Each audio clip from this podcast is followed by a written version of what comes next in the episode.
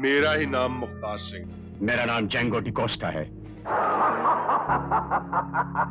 प्रवीण कुमार सोपती। ये बात सच है कि इनका नाम सब नहीं जानते थे लेकिन इनके चेहरे से हर मनोरंजन प्रेमी अच्छी तरह से वाकिफ था। बी आर चोपड़ा की महाभारत में महाबली भीम के किरदार को इन्होंने कुछ इस अंदाज में जिया था कि लोग कहने लगे प्रवीण कुमार सोपती पैदा ही महाभारत में भीम बनने के लिए हुए थे। ये क्रीड़ा नहीं है दुर्योधन कि किसी निर्णायक की आवश्यकता होगी। खेलों की दुनिया से लेकर मनोरंजन की दुनिया तक प्रवीण कुमार सोपती ने एक बेहद शानदार सफ़र तय किया था। मगर अब इनका सफ़र पूरा हो चुका है क्योंकि ये दुनिया छोड़कर प्रवीण कुमार सोपती अब जा चुके हैं। किस्सा टीवी आज लेकर आया है। हिंदी सिनेमा के लंबे चौड़े अभिनेता प्रवीण कुमार सोप्ती की कहानी। खेलों की दुनिया से प्रवीण कुमार सोप्ती एंटरटेनमेंट जगत में कैसे आए और इस चमकीली दुनिया में इनका सफ़र कैसा रहा। ये सारी कहानी आज हम और आप इस वीडियो के ज़रिए जानेंगे। जस्टिन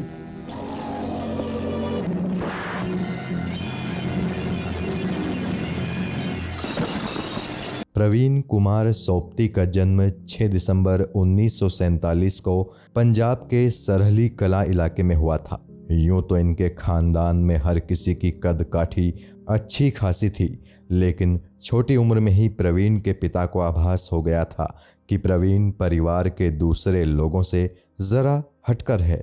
मात्र 18 साल की उम्र में ही प्रवीण कुमार 6 फीट 7 इंच की लंबाई तक पहुँच गए थे। लंबा चौड़ा शरीर था तो इन्होंने खुद को उन खेलों के लिए ट्रेंड करना शुरू कर दिया, जिनमें शारीरिक ताकत की सबसे ज़्यादा ज़रूरत पड़ती है, जैसे कि हैमर थ्रो और डिस्कस थ्रो। दिनचर्या ऐसी कि प्रवीण रोज़ सुबह तीन बजे जाग जाया करते थे। वो रोज़ इतनी सुबह जागकर कसरत करते थे और हैमर थ्रो व डिस्कस थ्रो की प्रैक्टिस किया करते थे। इनके घर में एक हाथ चक्की थी जिसका इस्तेमाल इनकी माँ अनाज पीसने के लिए किया करती थी। उस चक्की की सिल्लियों से प्रवीण कसरत करते थे। कसरत और खेल की मेहनत को ये सूरज निकलने से पहले ही ख़त्म कर लेते थे। खान पान एकदम देसी था। दूध, दही और घी की कोई कमी नहीं थी। तीन सालों की कड़ी मेहनत के बाद प्रवीण कुमार सोपती का शरीर एकदम भीमकाय हो गया था। उनके रिश्तेदार उन्हें देखकर हैरान रह जाते थे। स्कूल में तो ये हीरो थे। सबसे पहले स्कूल में होने वाले खेलों में ही इन्होंने हिस्सा लेना शुरू किया था। हेडमास्टर ने जब प्रवीण कुमार सोप्ती की शारीरिक बनावट देखी और उनकी ताकत का अंदाज़ा लगाया तो उन्होंने प्रवीण को ज़िला स्तर के खेलों में हिस्सा लेने भेजना शुरू कर दिया। सपोर्ट मिला तो प्रवीण ने खुद को साबित भी कर दिखाया और वो लगभग हर इवेंट को जीतकर ही वापस लौटने लगे।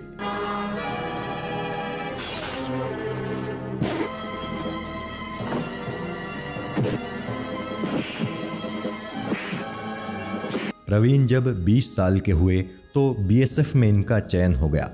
वहाँ भी खेलों में इन्होंने बढ़िया नाम कमाया। पंजाब में प्रवीण मशहूर हो गए। आगे चलकर नेशनल लेवल पर भी इन्होंने खूब चर्चाएँ बटोरी। नतीजा ये हुआ कि साल 1966 में जमैका में हुए कॉमनवेल्थ गेम्स में डिस्कस थ्रो के लिए प्रवीण कुमार सोपती को भारत की तरफ़ से चुना गया। इस खबर से इनके गाँव में खुशी की लहर दौड़ पड़ी। इनसे पहले गाँव के किसी भी इंसान ने इतनी कामयाबी हासिल नहीं की थी।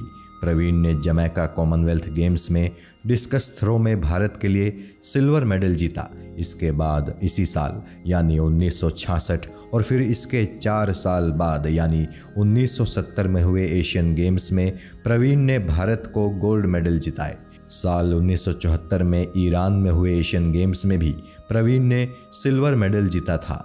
यहाँ आपको ये बताना भी ज़रूरी है कि साल 1972 में जर्मनी में हुए ओलंपिक्स में भी प्रवीण कुमार सोप्ती ने हिस्सा लिया था। ये वही ओलंपिक था जिसमें एक फ़लस्तीनी आतंकी संगठन ने इसराइल के ओलंपिक दल को बंधक बना लिया था और उनमें से 11 को मार डाला था। इत्तेफाक से प्रवीण भी उसी स्पोर्ट्स कॉम्प्लेक्स में मौजूद थे जहाँ पर आतंकियों द्वारा इस घटना को अंजाम दिया गया था। नाश्ते के लिए जब प्रवीण डाइनिंग एरिया की तरफ़ जा रहे थे तो उन्हें भी गोलियाँ चलने की आवाज़ें सुनाई दी थी। प्रवीण थोड़ा घबरा गए थे। वहाँ अफरा तफरी मच गई थी। थोड़ी देर बाद पता चला कि आतंकियों ने इसराइल की हॉकी टीम को मार डाला है।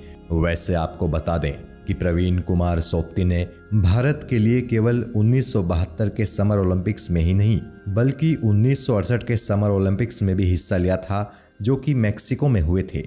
हालाँकि किसी भी ओलंपिक्स में इन्हें कोई कामयाबी नहीं मिल पाई थी। एक इंटरव्यू में प्रवीण कुमार सोप्ती ने बताया था कि उनकी माँ उन्हें मछली, मटन और चिकन हमेशा देसी घी में पकाकर खिलाती थी। प्रवीण जमकर दूध, बादाम और दूसरे मेवों का सेवन करते थे।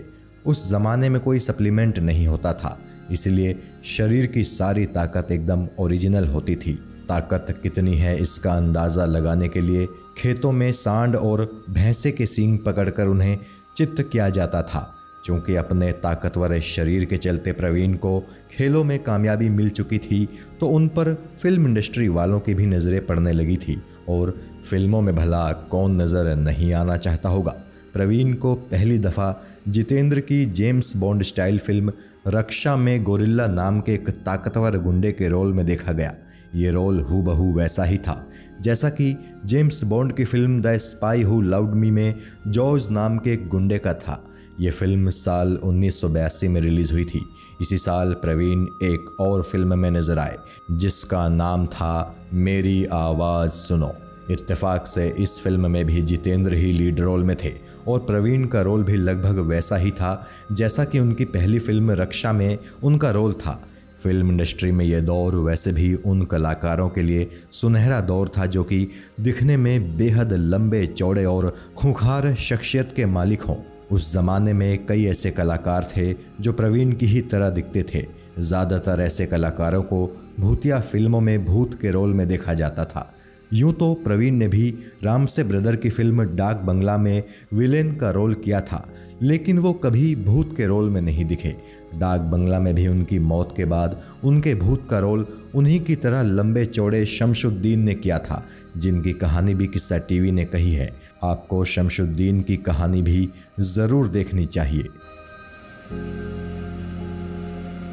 प्रवीण ने फ़िल्मों में एक्टिंग तो शुरू कर दी थी, लेकिन इन्हें वो लोकप्रियता नहीं मिल पाई थी जिसकी ख्वाहिश हर एक्टर को होती है। अपनी कदकाठी से ये लोगों की नज़रों में चढ़ने तो लगे थे, लेकिन मज़बूत किरदार इन्हें अब भी नहीं मिल पा रहे थे, मगर इनकी किस्मत ने पलटी मारी साल उन्नीस सौ छियासी में। इनके एक पंजाबी दोस्त ने इन्हें बताया कि मशहूर director producer B R Chopra इनसे मिलना चाहते हैं। वो कोई टीवी शो बना रहे हैं उस दोस्त के कहने पर ये बी आर चोपड़ा से मिलने उनके ऑफ़िस पहुँच गए। बी आर चोपड़ा ने इन्हें अपने अपकमिंग प्रोजेक्ट महाभारत के बारे में बताया और इन्हें भीम का रोल ऑफ़र किया।